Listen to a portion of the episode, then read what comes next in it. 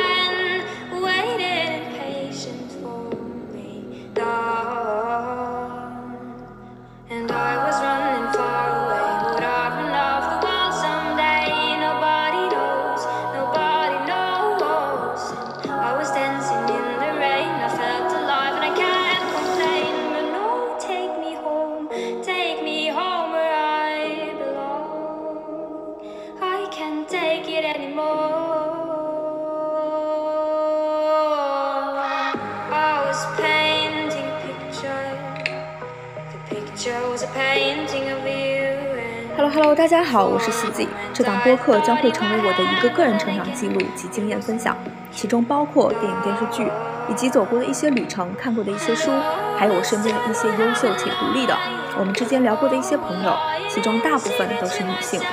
我希望自己可以在前几年一些收入增长的同时，现在多一些输出的可能性。今天请朋友心安一起来聊天。他目前即将从荷兰结束 PhD 的工作和生活，并将开启他的伦敦生活轨迹。在此间隙，同时也是我们国内高考报志愿结束的时间点。我们一起来探讨下高考作为各自的某个成长节点，并开启了一段人生不是轨迹那是什么的对话。作为同学、朋友、家长眼中的另一种成长选择，我们是如何看待自己走过的路程，并打开自己，开启下一阶段旅程的地图？面对那些不同的选择，我们经历了哪些成长的考验？那些杀不死我的，终将使我更强大。我们又是如何挑战的？我们开始吧。那西安，我想请你做一下自我介绍。嗯，Hello，大家好，我是西安，我现在是在欧洲荷兰的一所高校读博士，然后最近呢刚刚搬家到伦敦，然后开始重新寻找自己的人生还有工作的方向吧。哦，那你前段时间啊、呃又是很忙，又是生病，是因为搬家的原因吗？呃，没有，其实是我最近开始戴牙套，就是啊呃，一般对一般戴牙套不是小时候就开始戴嘛，但是我小时候戴过那个牙套，因为没有坚持，然后它又回去了，然后我现在已经三十岁了，然后决定，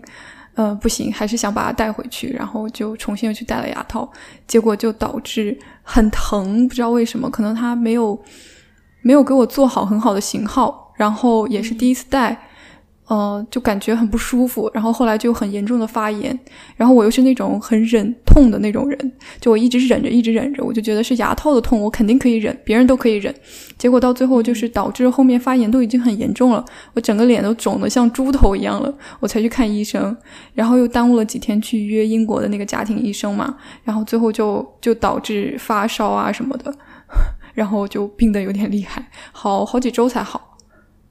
啊，那我我印象里你是在读 PhD，所以是你的学业这边刚刚结束是吗？其实我的学业差不多早就结束了，就我 PhD 论文其实呃老早就写完了，然后去年一年就是在上课啊，然后帮老师做一些其他的项目，但是因为我个人的一些原因，呃，然后以及跟老师之间的一些问题，导致我迟迟还没有完全的结束，就是我还没有答辩，还是还是一个 很漫长、很纠结的过程，就是里面涉及的问题就太多了。那你这次搬去英国是为了学习搬去英国，是是为了一些就是学业方面的，比如说科研啊什么的，还是说因为要去英国找工作，就是或者是说拿到 offer 要搬去英国？我其实本来一开始，嗯、有工作上的原因吧，然后当时说想过来，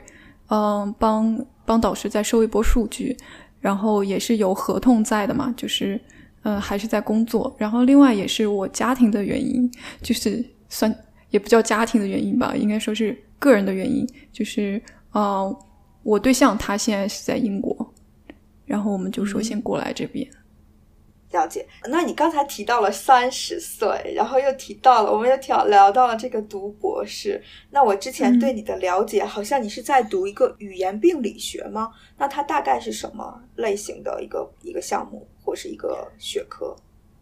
哦，其实我学科是心理语言学。嗯，就主要是我我自己做的方向，主要是研究双语。就是一个人如果他会说，比如说英语和汉语这样两种语言的话，那他这两种语言在大脑里面是我们为什么能够操控两种语言很自如呢？他怎么样就可以自由的切换呢？为什么我们可以听懂两个语言，然后又啊每次听到就知道这个是这个语言，那个是那个语言，就类似里面一些很细小的问题。嗯，反正具体做的话，其实也是请很多人到实验室里面啊，然后我们设，然后我会设计很多心理学方面的实验，让他们做一些任务，然后通过看他们任务的反应，然后去判断他们大脑机制是怎么处理语言的。哦，这个听起来还蛮有意思的。所以，所以它相当于，因为你是在荷兰嘛，所以它相当于是荷兰语的吗？还是说有关于英文的？还是说并不限任何语种？其实不限任何语种，它主要是看一种啊比较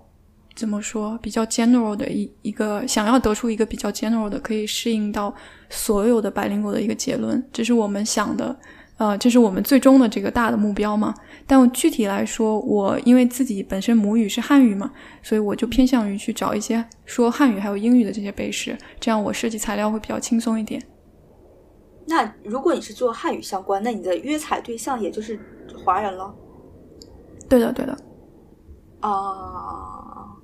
明白明白。哎，我觉得这个听起来还蛮酷的，因为好像我大概了解一些病理语言学。那主要其实对于讲一些口齿不太清楚，或是没有办法克服一些心理障碍去讲话的人，对。但是你这个心理语言学跟这个不太一样，是吧？听起来啊，是完全不太一样。嗯，这个主要还是看，主要我这个学科其实相对来说算比较新吧，它是心理学与语言学的一个交叉，然后也是政治科学的一个分支吧，就是嗯，还是挺有趣的，我觉得。嗯嗯，那他这个本身你在荷兰他读博，这个时间跨度是多久啊？嗯。其实这个很因人而异，就首先需要去看你的老板的这个项目有多久。比如说，你老板可能有拿到一个四年的 funding，就你就四年，或者是五年的 funding 就是五年。但是呢，具体嗯，这个要看不只是你的项目的钱的问题了，还有你的老板他对你，呃，就是你项目的复杂程度，以及你们整个学科它一般的一个毕业时长是多久。比如说，我们系其实给出来的一个官方一点的时间，就是大概平均要六年半、七年毕业这样子。哇，这个真的好久哎！啊，但呃是很久，但是嗯呃说起来是很久，但是我了解到的大部分人啊，我身边的大部分人其实是五年多毕业，呃，然后有一些小部分人他可能是。因为自己的原因，比如说像我，其实我中间有一年就相当于是在教课，然后还有做 assistant 嘛，就做助理嘛，所以其实那一年也没有怎么做自己的博士，所以就会就会加长一年。就每个人都有不同的情况，也有人就是他读了大概四年，然后博士做的差不多，然后他可能去德国交换一年呐，或者去别的项目去去交换一年呐，然后加两年，这样也都是有的。所以这样算起来的话，可能平均下来时间就长了一些。我感觉这个体验上也不是就是。并不是每天都坐在那里就是写论文这一件事情，写个写个五六年、六七年也不是那么简单，就还是有多个项目啊，多个合作，然后有教课，有各种事情在做。哦，哎，我好像听说欧洲的 PhD 好像对奖学金的这一块儿，好像是审核还是申请会比较不太一样，可能跟那个美国不太一样。所以其实你们会在欧洲拿 PhD 的全奖这种，它是一种很难的一种就是申请吗？我觉得美国和欧洲都挺难的，好像对都挺难的。可能说在欧洲，他培养的博士生，嗯，更像是一个职工，就是像我们的学生卡，我们就没有学生卡。其实。我们的卡上面就是给我们写的这个，呃，就是职员学校的职员。然后我们去的话，每次去办公室，我们都会说自己是去上班，然后我们也会把自己的导师叫做老板，其实也是一种打工人的心态吧。啊，我明白了。好像这两年关于去一些拿那个叫岗位制博士，好像这两年在一个这个这个这个呃学生群体里面，好像也还蛮受欢迎的。所以其实你也相当于是在做一种岗位制博士的工作，对吧？对的，对的，就是有一点两者都有的感觉。因为其实，嗯，自己独立做项目的能力是很差的，所以还需要就我自己啊。还是需要老板的去，还是需要老板的监督，然后需要老板去帮忙，然后发文章什么。刚进去的时候，就刚入学的时候，我觉得有很多东西要学习，还是一个学生的心态。然后做到后面的时候，就发现自己熟练了，然后也可以帮一些更年轻一点、刚进来的博士生这样子了。然后就成为老板的真正的成为他的助手这种感觉。然后老板有一次也会跟我说，他说：“啊，我现在觉得你是我的 colleague。”就就就有一种那一刻就就有一种觉得自己嗯终于被认可的感觉，那时候我才觉得完成了一个从学生到到职工的这样一个身份的转变吧。啊，天啊，你这个话说的好严谨啊！那呃，那先我之前对你的了解，那你应该是经历了高考，然后经历了读研究生，呃，就是经历了大学本科，然后研究生，然后再出来读博，相当于这个整个这个这个期间它是没有这个间歇的，是吗？你相当于就是一串这样子下来，是吗？对的，完全没有间歇。啊，嗯。那我真的觉得我们在一样差不多的年纪，我比你稍微大两岁。然后，那我真的 觉得我们在一样的年纪，但是就是我们之前讨论的，就是生活轨迹就是完全的不太一样啊。我拿我自己自己举例子，我觉得我一直是在一种就是在一种嗯转换的角度，或是我一开始的认知是认为我自己一个是在一个向下变化的这个角度。比如说，我很努力的去高考。之后上了一个本科，但本科毕业之后，呃，我没有再去，就是说向上追求一个呃学历也好，或者是说去追求一份好的大厂的 offer 也好，那我选择了去 gap year，那相当于是从从大学转向 gap year，这相当于是两个完全不太相关的事情，因为读书的时候，呃，你就是很认真的在读书，那 gap year 的时候，你就是在很认真的去玩儿。然后读书的时候，你是你是有父母给你的一些生活费，然后嗯，你也不太就是需要担心什么。有的时候读书期间出去玩儿，就感觉好像就会玩的比较开心，就是比较浪，然后也会比较的奢侈。但是 gap year 的时候，就相当于是。怎么省钱怎么来，就是每天去住那种不要钱的，或者是那种 couch surfing，就是那种沙发客呀，或者是说在青旅里面，就是那种呃混床位的那种。所以整个 gap year 期间，好像跟我的大学生活又完全相反。那 gap year 之后呢，很多 gap year 的同伴或是同期的一些一起旅行者，有的就变成了一一种职业的嗯旅行工作者。然后还有一种，就是因为该毕业的契机，就完全就留在了国外，然后开始在外面就是呃读一份工作，呃呃读一份书，或者是选择一份工作，看看能不能在国外这样就是安定下来。那我相当于是该毕业之后完了之后就回国内工作了，这在很多人看来也都挺不可思议，因为大家觉得啊，你都你都在外面混了一年了，然后你竟然还没有选到一个国家说想要。想要在某个地方，就某个国外的国家生活下来，我就觉得没有，那相当于我又回国工作了。然后我回国工作呢，相当于我从 gap year 跳去回国，那那个人生又切换了一下。那回回国去工作的时候，其实跟我做的呃本专业的工作一定长度的 gap 之后，再回头去做那个工作，再然后工作了几年之后，我又选择了出国。啊，所以我我一直觉得我的每一次的这个选择都是每一次的切换的状态，而且每次切换的关系就是完全不一样。比如说我现在出国，呃，在澳洲，但是我的呃工作体验、生活体验和我现在在做的工作跟我的大学没有相关，跟我 gap year 之间去的一些国家也不相关，跟我在呃国内也不相关，所以就好像一直是在那个就是怎么讲叫改。改变这个轨道，但是我觉得你呢是一种，但我觉得你跟我是一种相反的。就我如果把自己比喻为一种向下走的姿势，或者说，那我就在我看来，你是一种向上走的姿势，因为我觉得你是高考，然后读研，我是觉得，嗯，你的在某一个 level 上面又又高了一些，之后你再去啊读博，然后又高了一些些啊，所以，我我觉得你自己你自己走的这条路线，其实。是你自己设定的吗？还是说你是在你父母的一个就是怎么讲一个期待下，或是父母的一个架构下，就是去完成的吗？啊，我是想很想知道你是来自于你自己自由意志吗？因为我觉得但凡是一个中国出来的学生，应该都很厌倦了读书这件事情。我其实完全是自由意志。我呃，我其实对，因为呃，当然这个自由意志。嗯，看你怎么理解了。就比如说，你小的时候，你父母还有你家人对你的期待，你可能不自觉的把它内化成了自己的意志。对我来说，就是读书这件事情，呃，是讨厌的，并不是说我特别喜欢上学。我基本上上学的时候，从小我觉得我就不是很喜欢听课，我都是自己去学的那种。但是呢，很奇怪，就是我对语言学这个东西真的很有兴趣。我大概上本科的时候开始接触语言学，然后后来就觉得，嗯，不行，嗯，就本科语言学的课程还是很少，我还是挺想接着学的。然后当时也不知道要工作的话想做什么工作，就很迷茫。但是读书好像对我来说很简单，就是。相对来说是一个更简单的路径，就是读书我还是会的，所以我就说那再继续读一下吧，我又有这个兴趣，然后就去读研究生。然后读研究生的时候呢，其中有一块就心理语言学啊、社会语言学这两块是我非常非常喜欢的。然后我想说，哦，感觉在在国内好像。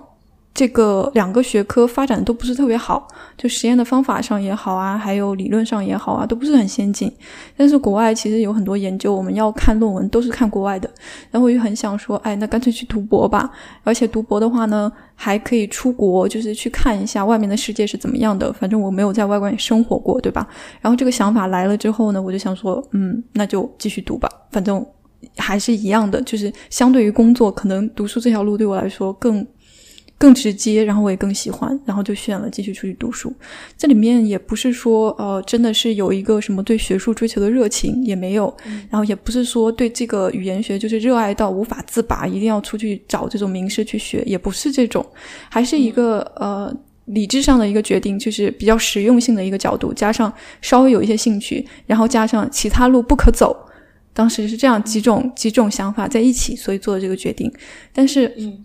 这个决定完完全全是自己做的，甚至家里或者是周围会有一些反对的声音，就包括可能大家也都听过的，就是啊，女生那么大年龄了还要出去读书，还要出去，尤其还要出国那么久啊，还有还要读博啊，其实啊，女孩子为什么要这样做？其实是有一些反对的声音的，不过这些都没有就是对我有什么影响吧，就还是很坚定的去走这条路。但是我其实听你今天在讲，就我听你刚才在讲你的人生经验的时候，我就想到一个。呃，想到一个理论吧，它其实是说，现在大部分人他认为就是怎么样能够成功，或者说人们应该走什么样的路，它是一个三角形的一个形状，一个正三角形的形状。就说你小的时候呢，可能你有很多 possibilities，然后这个时候是无限大的。然后呢，你读书的时候呢，你就要选一个专业，这个时候你的人生、你的视野就开始缩小。然后呢，等你工作之后呢，你就只能选一个领域，然后就会更缩小。那看起来你是往上走的，但是其实你是把你的路走得越来越窄，然后你是不断的设限的一个过程。我觉得我是这样的，但是我觉得很羡慕你的地方是你其实是把路越走越宽的。就是你小的时候也是有很多 possibilities，然后你读书的时候呢，你又没有让你的专业去框住你自己，然后你又有给自己创作了更多的可能性，然后在这个可能性的基础上，你通过 gap year 去发现自己啊性格上面啊喜好上面啊，去认识自己，了解自己不同的特点，然后你继续扩大去尝试更多的工作，然后现在你就有很多人生中有太多太多的选择了。就可能你也认识了很多好朋友，有很多不同的不同的经验，对吧？我觉得你是把自己的人生路走的走得更大更宽，然后这个路路径就有点像一个倒过来的一个三角形。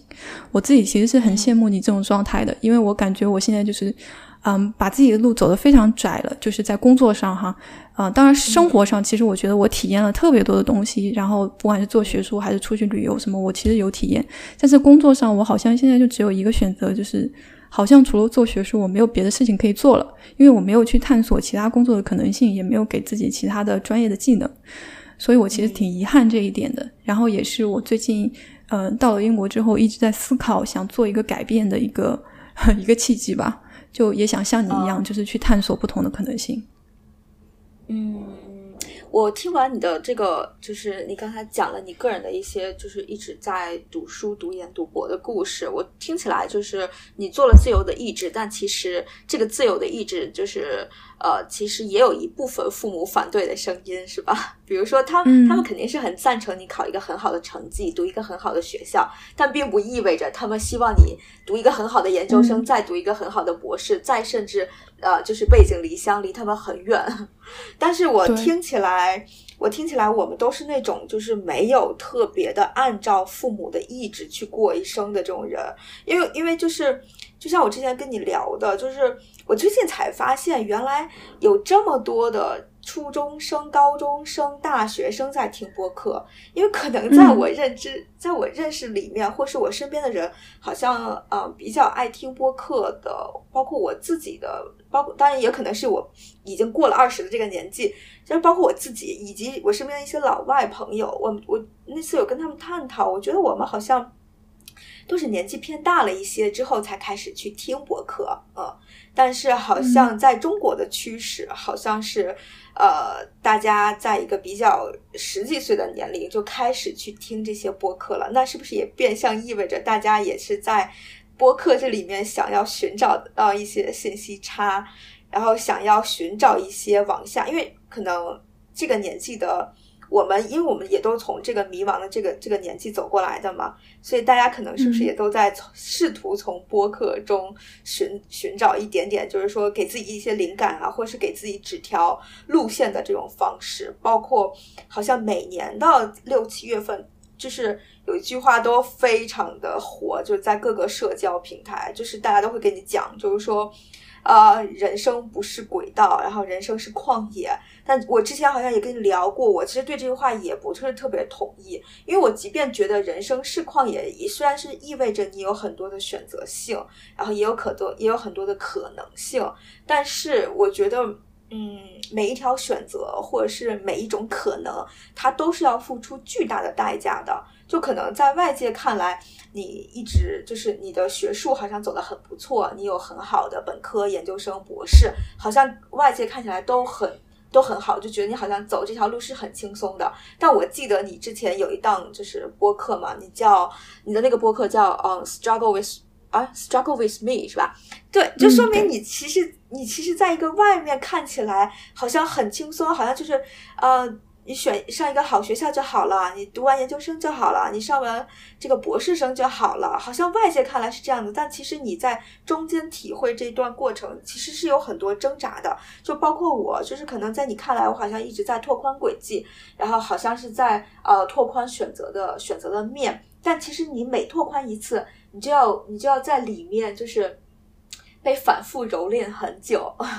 那这里面的蹂躏就是来自于各个方面的，对，所以我当时其实我也很想很想说，就是我一直都觉得，就是人生它也它也不是轨道，它也不是旷野。我觉得人生就跟爬山很像，呃，就是你有无数无数条路线都可以去到达一个顶峰，或是到达呃某一个阶段的山顶。你有很多很多条路线，但是每一条路线。就都意味着，就是你可能要遇到不同的自然环境啊，你也可能会在这个路上遇到不同的就是障碍物，然后也会遇到遇到不同的人给你鼓励也好，说是或者是对你贬低也好，就是这条路一定不是很很好走的，没有一条就是特别稳定的能够达到那个是。就是那个，就是那个过程的那个路。其实我很想知道，就是你一路走过来，呃，你现在几乎马上就博士也毕业了嘛，也然后也毕业了。那你中间就挣扎了哪些东西？就展开讲讲，你有哪些挣扎？嗯，那挣扎太多了。我觉得一次播客可以录到明天天亮都讲不完我的挣扎。因为首先我性格上就是一个特别挣扎的人。嗯嗯，其实。呃，就是我我我讲我最本质的痛苦好了，最本质的痛苦就是我不太能够接受自己事情做不好啊，就这个东西会让我很痛苦，所以我会害怕失败，特别害怕。就是不论是读博、读研究生还是读博，呃，如果说就就很简单的，比如说写论文，或者是投会议、投论文，就是我们每一个做学术的人都要做的事情。嗯对我来说都是很害怕的一个任务。每一次跟导师沟通，我都很害怕他对我的评判。如果他批评我，我会觉得，呃，我这个人真的很不行。然后我做出来一份东西，我会是第一个去质疑他的人，我就觉得这是什么垃圾。如果我考到了一个学校，我第一想法不是我真棒，而是连我都能来这个学校，那说明这个学校没有什么。就是类似，就是会有一种呃强烈的自我否定。但是这个东西我不知道是不是跟我在学术这条路上有关，还是说它更多的是我小时候的教育、我的家人或者是原生环境什么各种情况导致的。但这确实是我一直以来最大的一个 struggle。我想，如果我性格能够更，我想如果我换一个赛道，可能去一个比如说搞创意或者是搞别的，它还有可能会加大。就比如说我做艺术，那我可能会更质疑自己，更怀疑自己。就换了一个赛道，这个问题也不一定能够解决。但它确实是我最最本质的一个问题，然后也是我一直在克服的问题，就是可能它跟小的时候自己的那个价值感的来源有关嘛。就是很多人说，小的时候，小时候你父母是怎么样给你爱的吗？呃，有可能哈，我的父母给我的爱并不是无条件的爱，而是只有我表现好的时候，他们才会爱我；只有我在学习好的时候，嗯、考试考高分的时候，很乖的时候，他们才会才会爱我，我才能得到大家的关注。所以一直以来，这个东西就是给我累积了很多不安全感，我就很怕害怕自己有事情做不好的话，就显得我这个人一无是处。就是这是最本质的痛苦，在这个痛苦的基础上，它会有很多其他的问题，就比如说拖延症啊，比如说焦虑啊，啊、比如说抑郁啊，比如说呃迷茫啊，我觉得它都是共生的、连接的。但是比较庆幸的一点是我这个人在呃亲密关系还有安全感上面又没有什么问题，所以这方面又给了我很多鼓励和支持，让我能够走出来。就是我有很多很亲近的朋友，然后我觉得很安全去向他们寻求帮助。就尽管我在工作上那么没有安全感，在表现上，在表，在我每次在我工作表现上，我都特别害怕、特别紧张。但是我跟朋友在一起的时候，我可以袒露我所有的不安全感，然后我也愿意去无条件的相信他们。然后这些人，他们又给了我一个很好的支撑，然后让我能够走出来。所以现在我是觉得，呃，读博它其实像一个治病的过程，一点一点的，我这个病其实慢慢在在治好。当然，也可能是因为我老早就知道我是有这个病的，所以也一直在主动的去去想，去想就是调整自己吧，然后接纳自己。其实，嗯嗯、我想分享的我自己的时候，我想分享我自己的一些点，也是也是想说，就是可能你的生活，就你现在状态，我我的我的生活生活和我现在状态，可能在很多人看来，或者是在外界看来，都是很不错的一个状态。就是好像哎，一直就是嗯很优秀啊，呃，可以自己选择生活呀，然后好像可以在呃国外的很多国家穿行啊，然后又好像有很强烈的自由意志啊，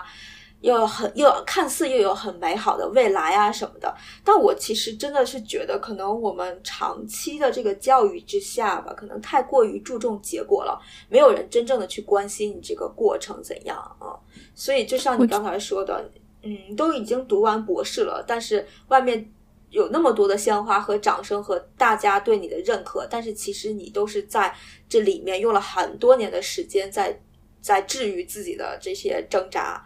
然后在改变，嗯或者是对，或者是有刻意的去去疗愈自己啊。那我自己也是觉得是的，就是好像十几年前就去 gap year 了，就好像。觉得那个时候我呃非常的勇敢呀，然后那个时候打开了眼界啊什么的。但因为大家就是看到的都是结果，但其实真正你在该毕业的时候，特别是十年前，然后很多网络信息都不是很发达，然后那个时候也比较穷嘛，然后就只能用很廉价的方式去旅行，比如说去坐那种很便宜的火车呀，然后去吃那种呃就是就是那种。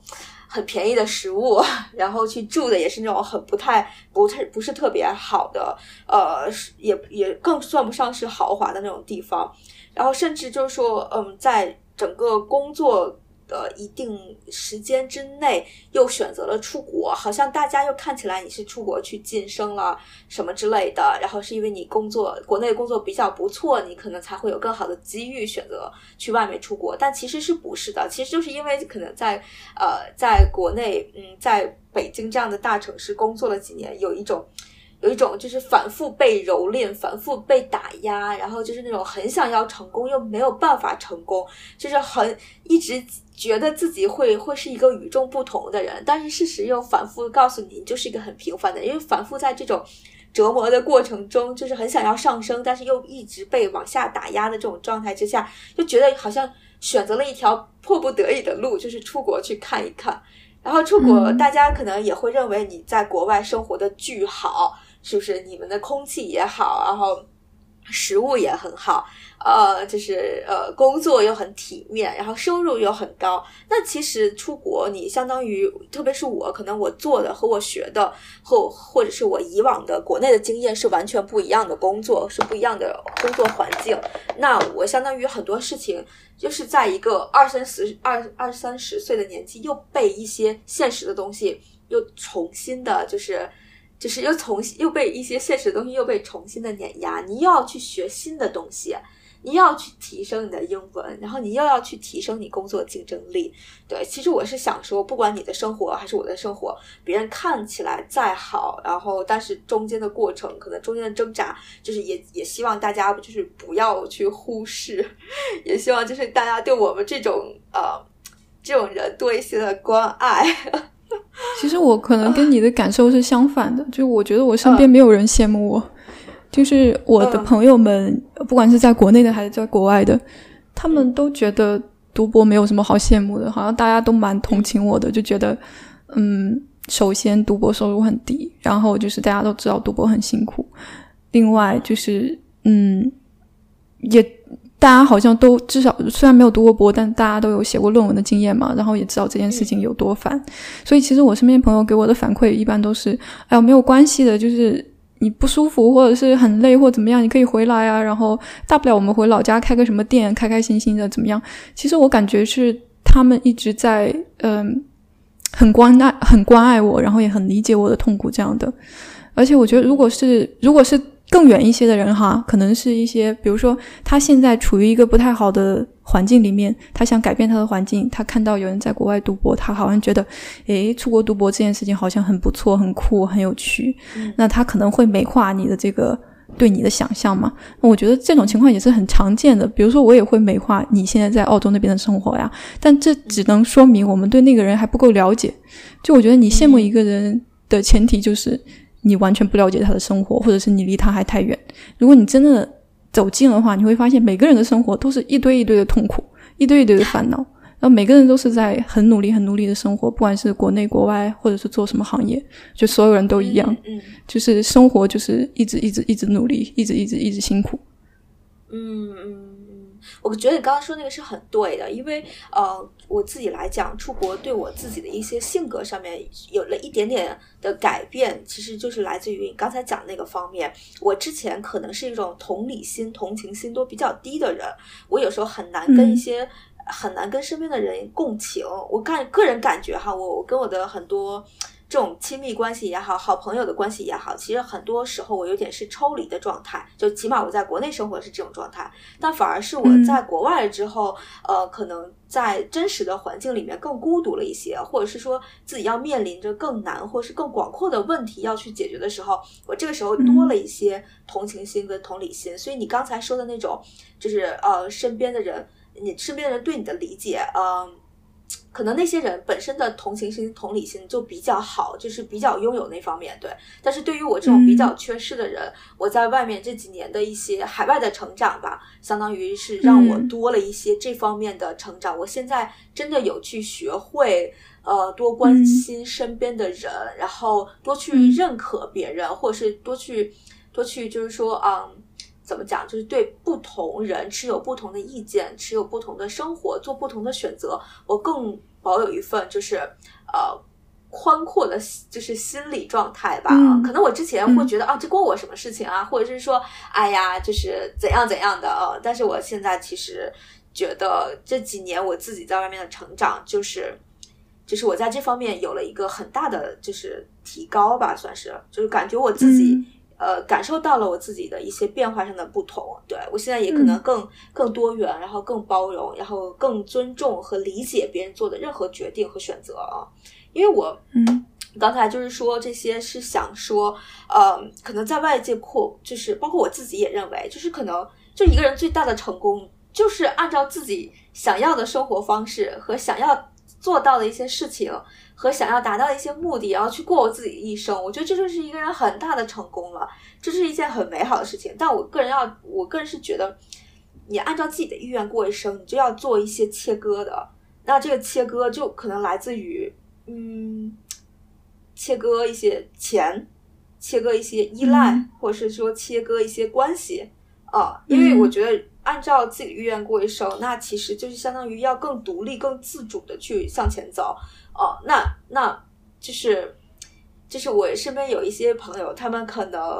呃，比如说想要去出国读书，但会觉得嗯没有办法跟父母的关系切割。也有可能有一些嗯朋友就是想要出国工作，但是又没有，就是又又又对很多其他的关系没有办法切割，嗯。那我听起来你做了很多决定，你都是特别自由、自主、自愿的。那你在整个过程中做了哪些切割吗？嗯，我觉得如果一定要说做切割的话，可能在我选择读博的那一刻，呃，我可能放下了其他很多种职业选择的可能吧。因为读博了之后，它是一个很长的时间嘛，就大概是从你二十出头多一些，然后你就选择了去读五六年的博士。那同期你的其他的同学可能就在呃某一个职业上面就有一个比较好的一个飞跃，就可能晋级了。但你可能一直在读博，你就只能走这条学术的路了。所以其实我觉得，嗯，你选了一个东西，那你肯定就把其他的可能性关掉了嘛。但我现在又，嗯，觉得这种切割，它也不是说完整的切割掉了，就是说它也不是说你这部分东西就从人生中消失了。比如我现在，如果我真的想要去选其他的职业选择的话，那也不是完全不可能，只是说要更辛苦一些。我最近我们刚毕业的博士生，有人去当邮递员了，就是本科、呃，就是就是博士毕业去当邮递员，然后也有人回去重新读硕士了，然后也有人就就就无业，然后就也是 gap gap 一两年，也有人重新去做码农。我自己之前一直以为我是做了一个切割，做一个选择，然后我就很难再走上其他的路。但是我现在看到我身边的人都挺勇敢的，人家博士读的比我好，论文比我发的多，但是人家说舍弃又舍弃，又去找重新又去重新找别的机会，好像也都找回来了。所以我现在觉得，嗯、没有什么是真的舍弃掉的，就都可以回来。如果你很努力的话，但但最最重要的是，你当时做那个决定的时候，它是不是符合你的本心？你是为你自己做那个决定，还是在为别人做那个决定？如果你舍弃的是你自己，就是你为别人做了这个决定，你舍弃的是你自己，那是可能是最难找回来的。嗯那呃，你现在搬来英国，那之前生活在荷兰，那你其实是在生已经在荷兰几年了，是吗？五五年吗？差不多，对。哦，那真的还蛮久的哎。那你自己更嗯喜欢荷兰吗？你更喜欢荷兰还是更喜欢英国？嗯，我觉得，我觉得我对荷兰 还是挺喜欢的，因为我生活的那个地方是一个大学城，然后它有一条运河，然后特别美。运河边上住了很多小鹅、小鸭子，然后每天就觉得生活特别的平静。你想去哪里的时候，你就可以骑自行车去，或者是步行去。然后每天上班的那条路也特别美，就来来回回走那条路都不会腻，因为你每天上下班都能发现新的东西。然后我们去机场也很方便，出去玩、旅游、干嘛都很方便。而且到周末的时候就会去集市嘛，就是国外的那种 market，然后去买一些好吃的，然后回家做一做，叫几个朋友一起，然后有时候一起去运动一下，去楼下啊玩一玩啊。然后周边生活的地方有那种小公园，而且有好几个，还有那种小树林、小森林，就离大自然也很近，然后离城镇也很近，那种感觉就是。嗯，有一点世外桃源的那种感觉吧。然后随处走过去就会找到一些那种历史很悠久的建筑，比如说好几百年前的风车，或者是好几百年前的市政厅啊。然后而且那些东西它又有很现代的东西，因为荷兰它的设计还有创意。这个产业也不错，然后它很多东西是在保留了原来的基础上，又有一些现代的翻新和加工。你可能坐在一个几百年前的一个建好的一个呃几百年前的一个建筑里面，然后你喝的是最现代的酒，然后是最新的咖啡或者是怎么样的，就各种各样的各种各样的东西都元素都融合在一起，我觉得还是很舒服的。嗯嗯，其实好像。听起来就是几年前去荷兰去读书，好像也没有特别的，就是没有不是那种热门之选啊。当时是因为什么？就是呃，你去荷兰读书，这个不是因为你就是还投了一些这种博士的 offer，然后最后就就得到了海荷兰的，就因为这种原因吗？还是说你就是很喜欢北欧生活？我当时是先锁定了欧洲。我就是一定要去欧洲，因为我想趁着在欧洲读书的时间把欧洲玩一遍，所以我就选了欧洲。然后在欧洲里面的话，呃，想选一个对英语比较友好的地方，因为我又不会说任何的欧洲的语言，嗯，所以当时首先就考虑了荷兰，它确实是一个只用英语就可以就可以生活的地方嘛。然后，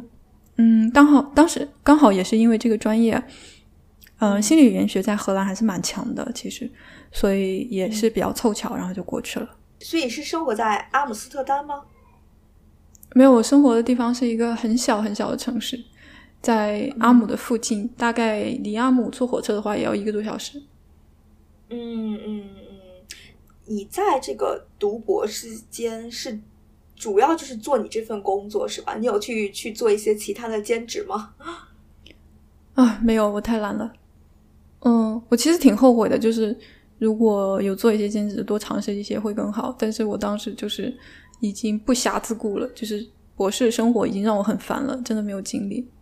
我明白，我其实有大概听一些你之前做的那一档就是博客啊，里面讲到了好像有很多你你们在学荷兰语呀，或是呃讲到你后面就是写论文啊。然后也有讲到你后面抑郁的，就相当于这些这些都是在你身上真实发生的，是吧？嗯，对，嗯，全都体验了一遭，然后就把这种真实的情感就是做成了播客，是吧？嗯，对，因为其实做那个播客主要也是一种，呃，想要自救的一种心情吧，就觉得有很多的不开心，有很多的 struggle，就觉得想要把它分享出来，因为我觉得。其实 struggle 才是生活的常态嘛，然后我们把它分享出来，大家聊一聊可能会好一些。那你这个搬去英国之后，如果就是对比一下荷兰、英国的生活，大概会有哪些相同和不同？嗯，我现在在伦敦嘛，然后最大的差别首先是小城市和大城市的这个差别。伦敦真的就是 太挤了，人太多了，但是伦敦也很美。哦，然后伦敦让我很喜欢的一个地方就是在这边，好像是 hiking 非常的方便，因为荷兰它就是一个平原嘛，然后你走来走去，它没有什么高度差，然后你去徒步的时候就是平地上就这样走走。但是在英国的话，嗯，从伦敦然后坐火车到周边去，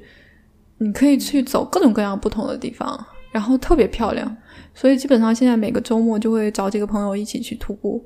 嗯，能够认识不同的人。然后又能欣赏很多很漂亮的景色，然后路上又是那种乡野风光或者自然风景，又很让人放松心情，接触大自然嘛，我感觉特别好，这是我特别喜欢生活在伦敦的一点吧。然后还有就是，嗯，我觉得比较相似的地方是，其实文化生活都挺丰富的。因为在荷兰的时候，你想去逛个博物馆的话，即便是我生活的那个小城市，也有九十所博物馆可以逛吧。然后在伦敦那选择也当然是更多啦，而且还会有更多的展览啊什么的。就其实喜欢博物馆啊、美术馆啊、艺术啊这些东西，那就是宝藏。不管这两个，不管是在荷兰还是在英国，我觉得都有无数的宝藏供你可以选择，就是很愉快。嗯。好像在欧洲读书都没有什么太多的这种国境感哈，基本上大多数都是在各个国家之间穿行，然后并且可能你在一个城一个国家或一个城市读书，但你的生活圈子有可能是在另外一个国家另外一个城市。嗯，在在荷兰的时候，因为我因为交通其实真的很方便，你其实坐个火车去比利时玩一下，也就是周末的事情啊，就很简单。嗯嗯嗯，然后去个德国也是很方便，反正大家是抓紧时间玩的那种心态吧，我觉得都明白，都玩的挺多的。嗯，就是疫情那几年可能耽误大家出行计划，其他时候我觉得都是能玩就玩。嗯嗯，那你在荷兰五年期间，估计也交到了很多来自于就是就是这种你读博期间，甚至是你生活上的朋友。那相当于你现在搬来英国，那岂不是要跟他们就是说有一定的分离啊、还是说有一嗯部分朋友，就是你的一些同学啊，就是呃荷兰的朋友也一起呃迁徙到了英国？我觉得现在没有人吗？没有，我觉得现在没有人想要来英国吧。大家都说英国要完，所以 应该没有人想要来英国。呃，嗯嗯，就是在欧洲的话，我觉得，我觉得现在普遍的一个想法还是，就我身边的人普遍的一个想法还是，欧洲还是比英国要舒服一点的，所以大家都倾向于在欧洲嘛。尤其是荷兰，肯定又是在欧洲里面比较舒服的一个国家，那肯定是留在荷兰呐、所以没有人到英国来，包括本来是英国人的那些朋友，他们也选择留在荷兰了。哦，真的吗？嗯嗯，但其实还好啊，我觉得，呃，走到哪里都可以认识到新朋友，这个对我来说，哦，其实我是偏外向的性格，所以这个对我来说好像也不是问题。你是偏外向性格。哦，对的，我个人觉得，其实好像荷兰读书的情况 OK，但是我好像听说荷兰不是很好找工作，是这样子的吗？你会考虑这方面的因素，然后离开荷兰吗？因为你刚才嗯提到你离开荷兰主要是因为你的这个男朋友的关系嘛，啊，但如果抛开你，比如说如果你没有男朋友，或者是如果你男朋友也在荷兰，如果让你选择离开荷兰的原因会是什么？如果有机会的话，我挺想留在荷兰的。我不知道有什么原因一定要离开荷兰，那就是我想回国吧。哦我觉得可能因为我现在并没有说要移民或者怎么样，我还在想，呃，合适的时机还是想回国嘛。所以如果我要离开，可能就是因为我想回国了。但荷兰真的挺好的，嗯，我身边的人生活在那里，可能稍微抱怨比较多的是，觉得它还不够开放。就它毕竟不是一个移民国家，就不像你在美国或者在英国的话，移民很多，然后政策上面啊什么，嗯，可能环境会让你觉得很 open 啊这种。但是在在荷兰还是荷兰本地人居多嘛，然后毕竟还有一个语言障碍在的，也许有些人会觉得他融入不了，可能会有这种情况。但我身边大部分的朋友可能是语言学专业的吧，他们学语言学荷兰语也挺快的，融入也挺快的。文化上也没有太大问题，呃，一致的反馈都是比较好的。啊，那你的荷兰语学的怎么样？哦，我没有学荷兰语，就是学荷兰语，哦就是、对对我来说是，嗯，不暇自顾了，所以后来就没有学了。因为你现在没有留在荷兰说，或者是甚甚至没有就是说要留在国外的这个计划。如果有机会，或是有其他的情况，你有你可能会优先考虑国内，是这样子吗？嗯，我也不知道什么时候回国，但是我我之前是有一个工作机会，就是还不错的一个工作机会要回国，但是确实是因为我对象的关系，我暂时没有回去。嗯，因为他之前也因为我的关系，嗯，嗯在荷兰生活了很多年，也放弃了很多国内的机会。然后现在他好不容易有了一个属于他的机会，嗯、所以我也做了这个决定去陪他。所以这个决定做下来还是挺艰难的，然后稍微也有点痛苦，但但目前这就是我们两个人一起做决定，然后就想说先在外面再再待一待，然后以后以后再看啊，以后的事情以后再看。我现在不想做计划了，我感觉计划赶不上变化。嗯，所以你你是可以为了一些亲密关系，然后做出一些让步的人是吧？或者是说做出一些牺牲？嗯，对，对我来说，呃，朋友、家人、亲人，还有这些亲密关系，对我来说是比工作更重要的，比很多事情都重要吧。可能是我能够活下去的一个很重要的力量，所以我可以。所以你如果给你自己的这种生活关系排序、社会关系排序，所以你会觉得你的这个家庭、你的家人、是朋友，这些都是远大于你自己的，是吗？嗯，要看哪方面吧。就是我大部分的时间肯定是花给了我自己，我大部分的精力也都给了我自己。但是在一些具体的做选择小的事情上，或者是我认为不重要的事情上，我其实是可以愿意，呃，牺牲一些或者是让渡一些自己的权利的。然后我知道，现在你在疫情期间就开始做播客，然后并且你的那档播客其实也是有蛮多听众，而且其实你也做了，你你当时和你的搭档也做了蛮久的。对，然后我其实想问，做播客给你带来了哪些改变？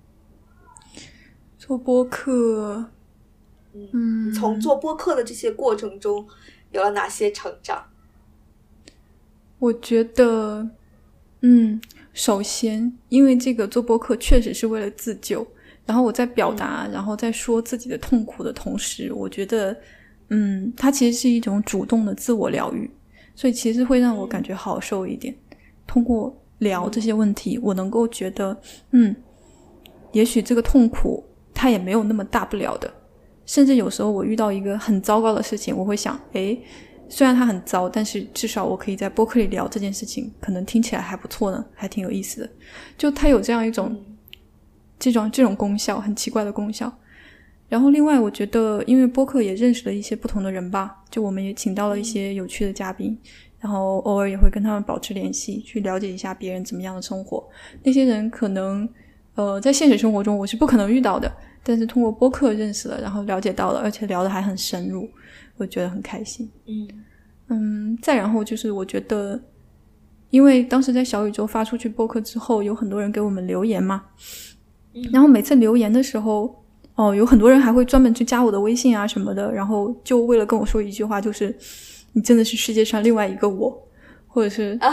我跟你想的一模一样，或者是啊怎么样的？就其实就是说这样一两句话，然后就让我觉得嗯很温暖，然后也很难过吧。就我觉得世界上有很多人跟我一样，就是呃想法很多，然后自我苛责很多，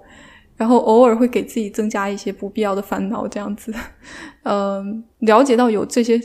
对，就了解到有这样的人存在，嗯，让我觉得。让我觉得心里会觉得，呃，可能他们知道我也存在，会让他们觉得舒服一点。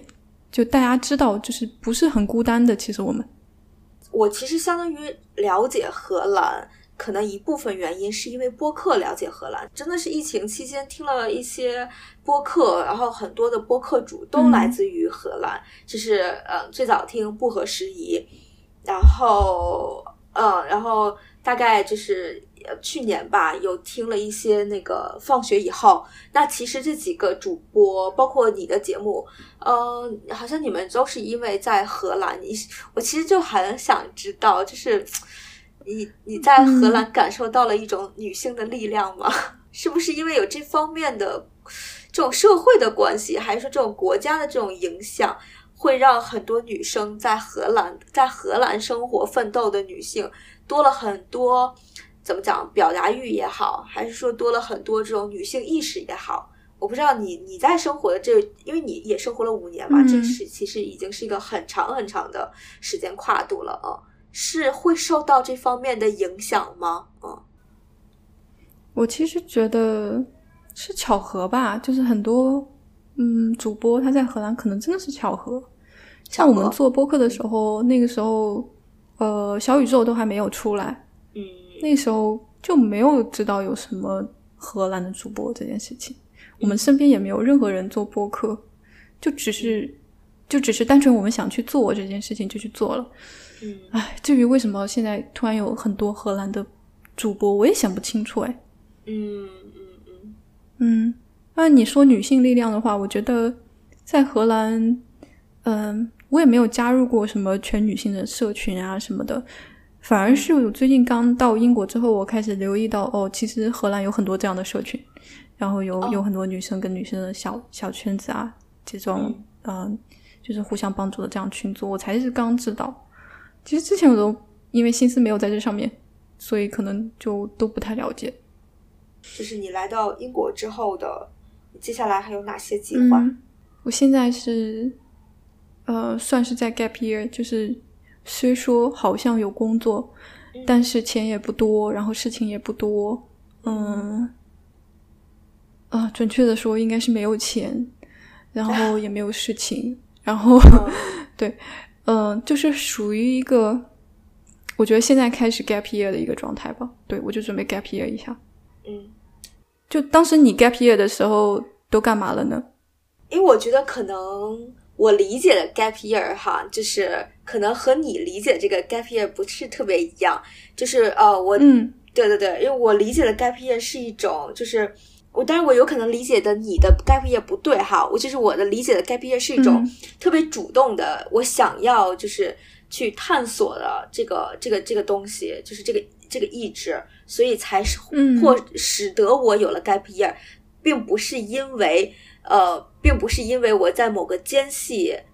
并不是因为我嗯在、呃毕业和找工作之间的间隙，或者是说我在毕业之后找工作遇到了一些挫折，然后这些挫折使我产生了 gap year 的这个这个状态。我不是这种状态啊，我坦白的讲，这个 gap year 是是我真的是非常想要去探索的 gap year。呃，然后那个当时探索的主要的目的，是因为我特别受不了国内的这种一直读书、一直有压力的这个状态吧。啊、我觉得我大学毕业之后，我觉得我整个人生就释放了，我就觉得我一定要出去探索，因为我可能在我心里面，我觉得去考高考，然后去完成一个大学的毕业，它是一个在国内是一个必须要走的一段路程，这个是相当于。就是你没有任何的余地，因为对对，就跟现在就是很多人会认为我大学毕业要去读完，要去读一个研究生，这是我人生必须要走的一个过程啊。我觉得这个人生轨迹已经从我那个年代到现在这个年代发生了改变。我觉得我那个年代可能去选择读研的，也就是百分之二十五这个样子，或是最多最多要占到百分之四十五这个样子。但是我觉得现在选择去读研的这个概率已经远远超过百分之五十了。啊，我没有具体的统计哈，但是我可能呃，就是感受到了一种，就是这个，我没有用统计学的逻这个这个道理来说服你。嗯对于你们这种读博的人，是不是完全就是没有理论依据支撑，是完全不可信的啊？我只是觉得我的这个呃感受吧，可能是从我一些弟弟妹妹的感受来讲吧，啊，我只是感受到了这种迫切要、要完成一个硕士学历的这种这种呃强大的趋势吧，啊，但我那个时候是觉得，我那时候就觉得，哎高考完了，大学毕业了，这个我的人生就是社会。呃，给我规定的既定人生，我已经完全走完了，我剩下的日子就都是属于我自己的了啊！我当时是抱着一个这样子的心态去 gap year 的啊，但是而且我的 gap year 那是一嗯哼，是真的是玩儿玩儿和赚钱吧啊！我当时该毕业的时候，嗯呃呃，就是很十年前该毕业的时候，那个状态属于那种呃，怎么讲，就是信息还没有特别发达啊。我当时想到了两种赚钱的方式，就当我在我在 gap 的时候，呃，我觉得想到了两种，一种是那个时候还没有网红这个概念，但是我那个时候是想可以把自己去的一些地方拍成照片或者是视频，然后因为当时。当时因为去了很多国家，然后被每个国家的吃的东西就挺受震撼的。比如说，呃，我当时去印度看到一些印度菜跟国内菜的那种巨大的差别和巨大的就是那种就是烹饪手法，我当时就是想着把我点餐，然后吃饭，然后把它拍成一个个视频，然后记录下来。但是现在回想起来，这个东西叫做吃播。哦，对对，其实现在想想还挺蛮蛮搞笑，但那个时候是没有这个嗯概念啊、只是觉得就是觉得吃的东西不一样，就应该把人家这个你怎么点单，然后他怎么给你上菜，你这个吃的时候具体是什么口感，好不好吃，是不是？想想把这些呈现出来。对，这是这是我当时呃想到了一种，然后但是这个没有坚持很久。第二个我做做的比较久的，也真的是赚到钱的，其实是代购，就是现在来讲哈、啊，现在来讲，嗯嗯呃，现在来讲叫叫买手，嗯 对，那个时候叫代购，现在已经高端化了。对，那时候是去了很多国家，就是比如说像土耳其啊这些国家，它有很多手工艺制品，包括喝茶、喝咖啡的一些器具，很多是手工艺的嘛。所以就是你完全是可以把它拍成很好的照片，然后去那个呃，就是去放去淘宝，或是现在有很多买手平台嘛，然后让包括小红书这种，你可以帮忙去下单。然后我那个时候是做了很多，因为当时在泰国、缅甸啊这种地方，他们有很多手工的编织的一些东西，呃，围巾啊，编织的一些衣服啊、披肩啊，做了很多这些。然后再其次，当时在整个中东那地地区，它那边有就是有死海嘛，啊、所以在那边其实有很多死海的副产品、副线产品，比如说那些面膜呀。然后一些什么眼霜啊，所以当时是做了很多很多这种就是就是这方面的就是嗯代购吧，而且当时我也可以分享一分享一下，我觉得到现在都还很实用的一个技巧。我当时在那个我我我跟我的其他朋友我们在约旦的时候，我们经常就是去那边的药店，因为有很多就是面膜呀、这种眼霜啊，都是在药店购买嘛。所以我当时在买的时候，嗯我发现很多东西。就是呃，他们都是来自于一个牌子，然后并且好像是只能在药店卖。我当时就觉得他们那个市场的那个销路好像没有特别的广阔，所以我当时把那个产品买回来，我就看它后面的那个就是呃经销商啊是什么是什么地址，我就发现其实就是就是在那个我当时生活的那个本市，在安曼那个本市，嗯所以当时就按照那个地址和我的朋友们。啊，就当时路上的朋友们一起去去到了那个地址，结果那个地址是真实存在的一个办公室，一个经销商，所以我就过去谈，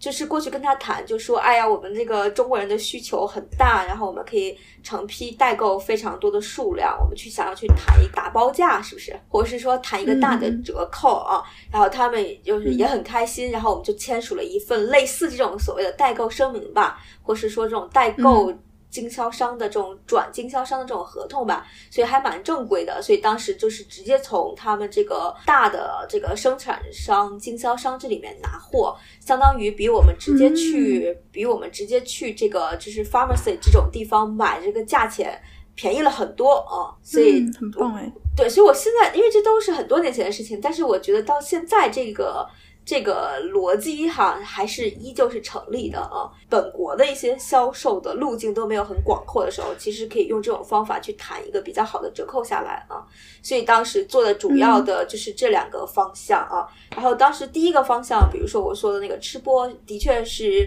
有认识的人，后面有出了有有通过拍照片、拍视频和做那个旅行分享讲座，变成了一个旅游大 V。嗯有这样子成立一些自己的自媒体公司啊，做一些旅游推广、旅游宣传和讲座呀，然后和这个代言方面的，的确是以当时啊同行的有有人这样子做成功了。然后另外一种呢，就是像我像我这种，就可能对这个挣大钱没有什么太多执着，但是对挣小钱是比较有执念的人，所以呢，就通过一路上的代购实现了一个收支平衡这个样子啊。嗯。嗯，那你在做这些事情的时候，嗯，你当时是就是想去旅游，然后赚钱来支持自己去旅游的这种心态，是不是？对，主还是这样说，是的，这样的心态嗯几乎就是占了百分之九十这个样子啊，其他的就是所谓的嗯随、随缘啊，或者是说呃路上在看啊什么的。对，是的，当时也其实也是有一种挑战吧，因为呃那个时候可能中国的护照可能能够免签的国家和电子签的国家不是特别多，你那个时候就觉得拿一嗯本护照去很多国家过过那个 border，然后你去盖戳这种非常有仪式感，你会觉得希望。就是护照上面的戳越多越好。然后当当然那个时候你也很想要去体验，就是说我能不能在有限的呃就是钱财呃和有限的这个呃护照通行的国家内，能不能去往更多的国家和去往更多的城市？当时有一种这方面的就是就是说想要去看看，想要去试试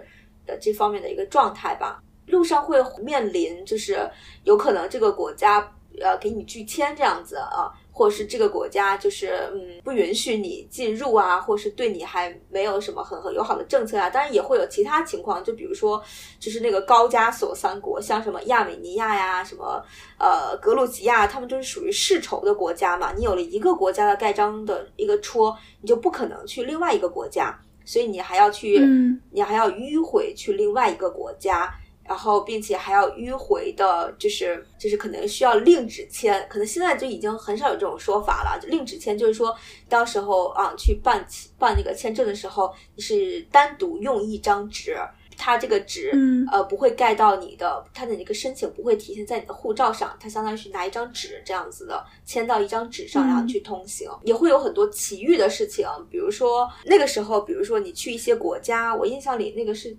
去以色列吧，那个要想知道去那个国家是非常看那个签证官的心情，他给不给你批，这心他的心情非常重要。所以呢，嗯，我记得当时有一个朋友，他是。他是住在那个第三国家的一个希尔顿酒店，他相当于是在酒酒店那个电梯里面跟以色列的签证官在电梯里面聊了几句，结果转眼第二天他去签以色列的时候，那个以色列的那个签证官看到他。就说：“哎，你看你一个住希尔顿的人，怎么可能会滞留在我们国家呢？就给他秒签了。但是当时我们几、对，但是当时我们其他几个人去签，然后就都被拒签。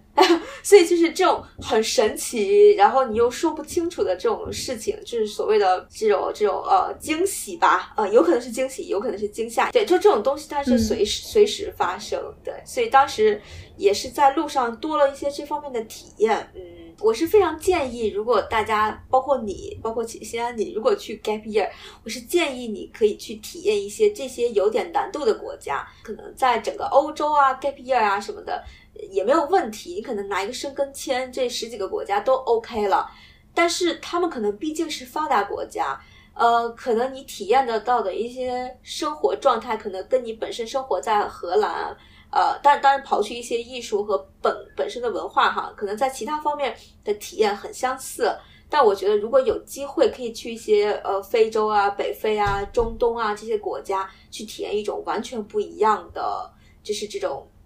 呃生活状态也好，或者是说这种呃你去你去挑战这些国家的签证也好啊，我觉得它是另外一种体验吧。嗯，明白了。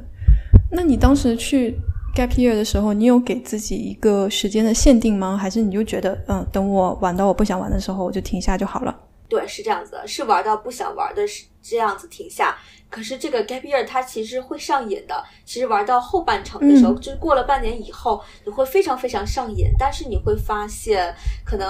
呃有很多国家你没有办法去了，有一些国家，比如说要。转机，比如说你去南美，你可能大部分时候要从美国转机，那你首先就要有一个美国签证。那这方面可能在一个刚刚，呃，大学毕业还没有什么存款收入和一个比较很良好的流水状态下，可能那个美签不太好过，所以就意味着可能整个南美大陆你都没有办法去涉足，即便那个时候你有很大的精神动力想要去去完成它，对，想要去体验它，可是很多现实的东西可能就是不太允许啊。哦，是这样子。那你当时去的时候有带过，就是你脑子里是有一个问题，或者是呃，就是你这趟旅途在 gap year 的时候是有什么目的性的吗？还是就纯粹就是玩儿，没有什么目的？嗯，一开始的时候纯粹就是为了玩儿，没有什么目的。但是我觉得它跟嗯你在荷兰的读书这种状态，可能可能你去海海外读书一个状态很像。你的目的是在你真正在你这个生活的切身实地的生活的过程中，慢慢找寻到的这种生活状态。比如说，可能你们去荷兰呃读书的，可能在整个过程中，你选择了嗯要在这个城市奋斗一下，或是你要在选择要要要在这个城市找到一份很好的工作来证明你自己。呃，那 gap year 的状态也是一样的，可能一开始就是想去玩一玩，去体验一下，但是这个意义都是在中间的这个过程中寻找到的啊。所以我个人觉得，这个嗯 gap year 的成长并不亚于，或是并不低于你去国外读书的收获的成长。我就他俩是非常非常相等的。我这可能在我心里，呃，去一些非洲啊，或是中东啊、东南亚这些地方去 gap year，他的嗯，他的人对你或是对每个人的价值吧，可能可能和你那个去留学的情况是非常的相似的啊。我觉得它是一件非常值得的事情啊。嗯，明白明白。我感觉听起来也是一种很让人向往的状态。你可能疫情之后吧，就是可能整个全球经济都没有很好，大家现在就是面临着非常紧要的事情啊。我觉得可能是大部分人现在的面临着一些问题吧啊。对，因为特别是在这种可能在这种全球物价都比较高的情况下啊，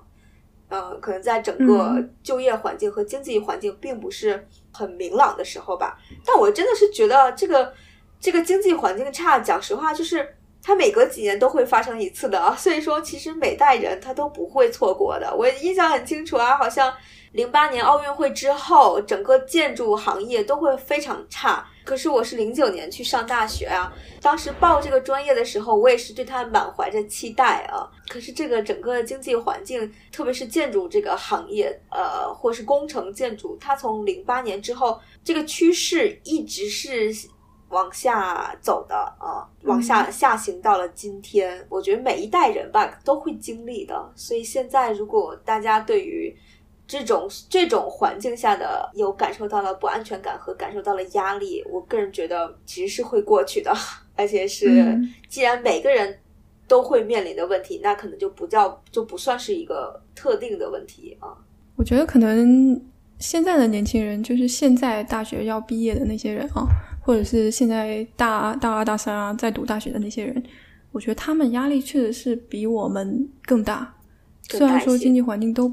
对，我觉得他们是比我们更更难一些，因为现在就业率明显比以前要，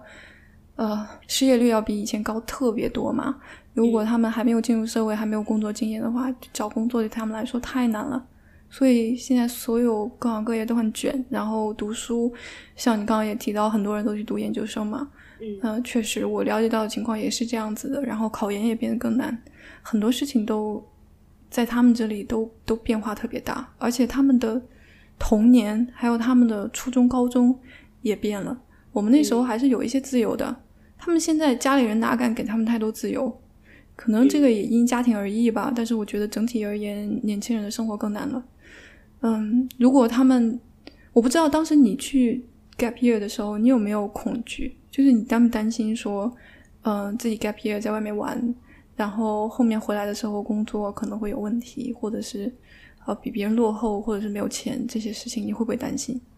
嗯，首先在整个 gap year 期间，其实是有一些恐惧的。但是我觉得有一句话非常的实用，就是啊，这句话来自于来来自于我爸，就是呃，他很多年前跟我讲过一句话，那时候我可能是刚出去读书吧，他跟我说说你在外面混啊，你一定要胆大心细。呃，所以我其实觉得这个非常重要啊。你可能你在做任何决定，呃，你或者是你在外出的时候，呃，勇敢可能是第一步，但是你可能要多留心一些周围的发生的一些变化啊，多去分析一下你现在的这个情景，呃，是否是安全啊？呃，你在实际的体验过程中，还是个人还是要心细一些，要对自己的安全负责。比如说，你一个女性在某些国家，你是不是有被跟踪，有被尾随？或者是有有没有人试图过来想要摸你碰你，这些都是挺重要的啊。就是怎么讲，是你迈出勇敢的这一步之后，一定要有一个，就是有像闹钟一样的东西，它在你脑子里每天要响几下的啊。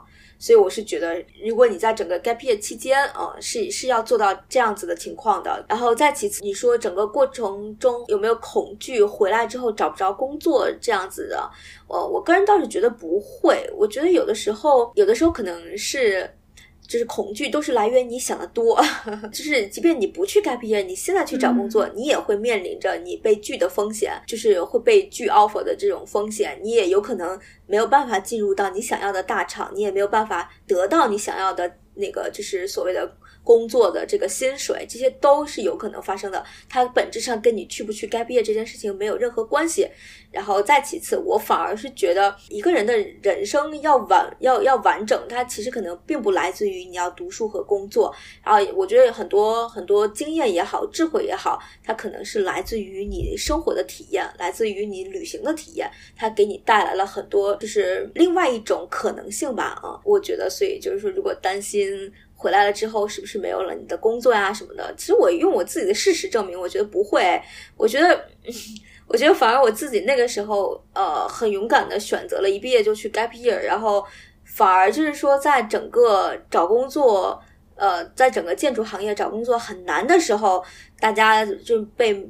就是面临就是去一个公司刚拿到一份 offer，可能实习了三四个月，被通知啊，我们这个岗位没有办法给你一个全职了，或者是说啊，我你们这个部门可能要缩减缩缩减人员，你可能要要要离开这个公司了。我觉得那个时候可能会更更焦虑，哎，可能会觉得更痛苦和更恐惧吧。啊，我反而庆幸自己那一年做了一个 gap year 的决定，所以我整个那一年跟我的其他的同学相比。那一年，我觉得他们的 struggle 会比我更多，因为我该毕业那一年是完全享受在路上，然后享享受到这种开阔视野带给我的快乐吧，啊，特别是我是觉得，特别是女性嘛，啊，如果女性没有把自己框在我一定要读好书，然后有一个很好的学历，嫁一个很很完美的老公，生一个很好的孩子，如果女性没有把自己框在这条路上，框死自己，哈，她是有更多更多可能性的。所以我是我是建议女性去探索，然后去走出去啊！我是非常倾向于，就是人生不管是轨道也好，就首先人生一定不是轨道，再其次人生到底是旷野也好，人生山野也好，这些都不重要。其实啊，你只要记住人生不是轨道，然后选择怎样的路去挑战也好，说是还是说去不停的去尝试不同的东西，然后。也好，还是说要去挑战一个高难度的，或是父母期待的目标不太一样的时候，我觉得这些东西都不重要哈，你就要选择一个你如果可以哈，选择一个可以按照你自己的意愿过一生的这种东西，这种路径吧。嗯嗯，对我来说，我觉得，呃，人生其实应该把它看成是一个游戏嘛，然后就要看你玩的是什么游戏。可能对有的人来说，它的确是赛跑的游戏。那只要你喜欢这个赛跑，那也没有关系，也挺好的。但是对我来说，它可能是呃寻宝的游戏，就是你可能到这里找一找，到那里找一找，然后可能什么都没有，但是它寻找的过程本来就是很快乐的，它本身就是这个游戏。对我来说是这样的，嗯。然后我觉得想要怎么过，如果想要把它过成轨道，那也没有关系。就是你想要把它赛跑也好，或者是选定一个方向，然后一直朝那个山顶的方向爬，就永远往上面爬。比如说，你真的很想搞学术，你的目标就是成为一个拿诺贝尔奖的一个人，然后你就把想把你的时间都花在学术上面，做科研上面，我觉得也非常非常棒，因为肯定是你可以从这件事情中获得很大的快乐。但是你搞来搞去不想搞这些，你就想出去玩一玩、逛一逛，那也挺好的。反正反正就是什么样的游戏取决于自己嘛。但是还有一些人，我觉得，可能我们在就说这些话的时候，还是我们有选择，就是我们可以选择我们过什么样的生活。但还有一些人，他们是被迫的，可能是因为家里的关系，也有可能是因为自己身体的关系或者自己经济条件的关系，他们是没有选择的。我觉得这些人的话，嗯，就是会比我们辛苦的多。不论他们想过什么样的生活，我觉得，呃，就算是过不了，也能够在心里保持一点点自己。就比如说，就我很喜欢的一个心理学家，然后那个 Frank 他就讲过，他在集中营，他是在二战的时候，犹太人嘛被抓到集中营里面，然后他是一个心理学家，他被关到集中营里面的时候，他说，呃，尽管他什么都没有了，他可以被人随便的殴打，他身边的人都在死去，浑身都是病，他什么都没有，但是他仍然有一点是纳粹夺不走的，就是他怎么看待这一切，就是他的态度。就如果万一生活真的没有给你选择，你不能去自由的 gap year，也不能够选择你想升学、想精进的道路，我觉得就起码就是给自己保留一点点自己，然后再想办法走出来。啊，反正我觉得现在年轻人是真的挺难的，就是要想办法让自己过得好一点。希望我们录的这一期可以给大家多一些力量吧，然后也可以给大家多一些怎么讲启发，嗯，灵感，嗯。感谢你，感谢西安。本来很想简单的、基础的聊你在荷兰的一些学习和成长，但是我们聊着聊着聊着聊着聊去了一个更广阔的视角，然后聊去了一个更广阔的方向。不管是选择海外生活也好，还是怎样，就是生活总归是探索嘛。嗯，总归要在不同的领域里面去上下求索一下下。嗯，感谢你的邀请。我觉得其实从你讲你 gap year 的这。这段的经历，我觉得我也挺有收获的，因为我自己现在在思考的问题也是下一步怎么走嘛。嗯，其实我很久就很早以前就想去 gap year，呃，但是一直没有下定决心去这样做。但是我理解的 gap year 的确跟你说的不一样，因为我最近在想的 gap year 包括我去山上修个行啊什么的，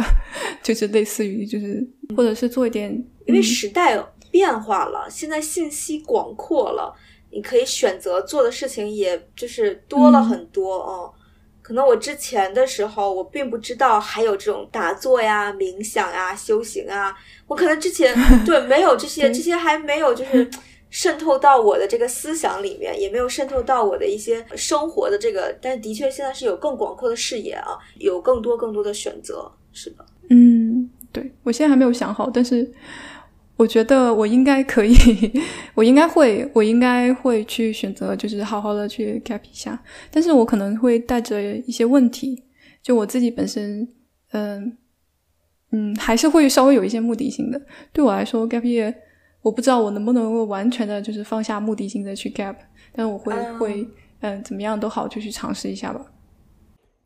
以上就是我和西安的这次聊天，希望大家都可以找到适合自己并热爱的 gap year。我们下期再见吧，拜拜。